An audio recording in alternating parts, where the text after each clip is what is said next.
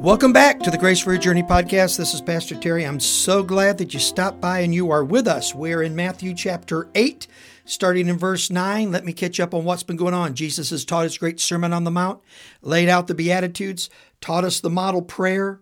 He has been about healing some folks, and now he's come to the place where he's starting to gather the people around him who will who will walk with him and be his disciples. And this is where he calls Matthew.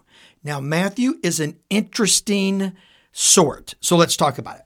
Now, Jesus passed on from there. He saw a man called Matthew sitting at the tax booth, and he said to him, Follow me.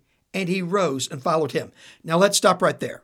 Knowing nothing about the background, knowing nothing about who's involved, you would just read that and say, No big deal. Jesus called.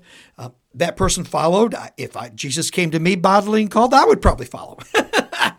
well, we got to look at Matthew. Matthew was a tax collector. And Matthew, as far as we know, was a Jew. Now, there's probably one Gentile in Jesus' early clan, right? But Matthew, as far as we know, is a Jew. Matthew was also a tax collector. Now, let me tell you what that meant. That meant that the Roman government recruited him to collect taxes from among his own people.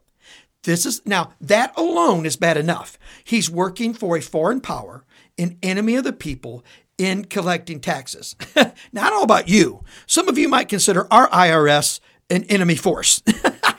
you might consider them a foreign nation moving in and taking our money. I don't know how you view the IRS, but understand in Jesus' day, tax collectors in their own community were traitors to the people. And here's why. Not just because they worked for Rome and Rome was their master, their authority, they had taken them over. The Jews were were Roman slaves, actually. I mean, maybe not enslaved, but they were owned by the Roman Empire. And they passed strict and harsh taxation laws as well as other social laws and laws to advance uh, the Roman government. For example, it was Roman law that if you if you saw a Roman soldier walking down the street and he said, "Hey, come here and carry my stuff," you were duty bound by law to forget what you were doing Stop what you were doing. It didn't matter if someone was in trouble. If you had a child or a spouse or a parent who was in distress, it didn't matter. You had to stop what you were doing, go pick up all of that Roman soldier's gear and carry it one mile. Now, we're going to talk about that more later on, not today, but in episodes in the future. But you had to do it. This is the situation that the Jews had with the Roman Empire. It wasn't a good one. So, Matthew, a Jew, traded on his people by taking a job with the Roman government. So bad enough. Well, it gets worse. You know how Matthew made his money? He wasn't paid a salary. He was paid by what he could collect in addition to the Roman tax. So if the Roman tax was 10 denarii, he collected 15, he got to keep five. Get the picture? Depending on how ruthless and how greedy and how driven you were for money, stuff, and things, you could tax your own people to the point that you became wealthy. And Jesus dealt with a couple of tax collectors, and we'll see this again later on. Another guy's named Zacchaeus. And Jesus dealt with these guys, and he called them, and he used them, and he forgave them. Why? Why does he call Matthew, right, to follow him? Because he wanted everyone to know who was listening and watching my, listen, my kingdom is for everyone, no matter what you've done in your past.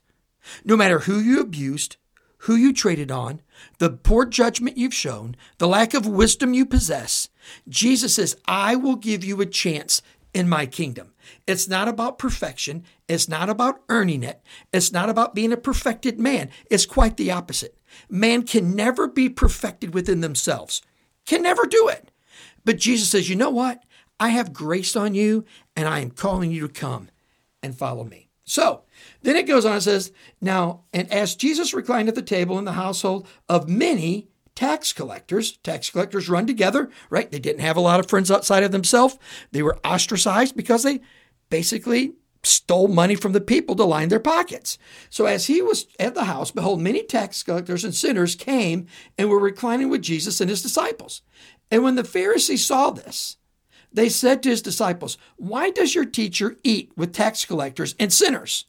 But when he, talking about Jesus, heard this, he said to them, Those who are well have no need of a physician, but those who are sick. Go and learn what this means. I desire mercy and not sacrifice. For I came not to call the righteous, but sinners. Now, I don't know what you've done in your life. If we could see a replay on a big screen of all of your decisions, all of your thoughts, and all of your actions, I don't know how bad that would be. You don't know how bad mine would be. mine is not pretty by any stretch of the imagination, let me assure you.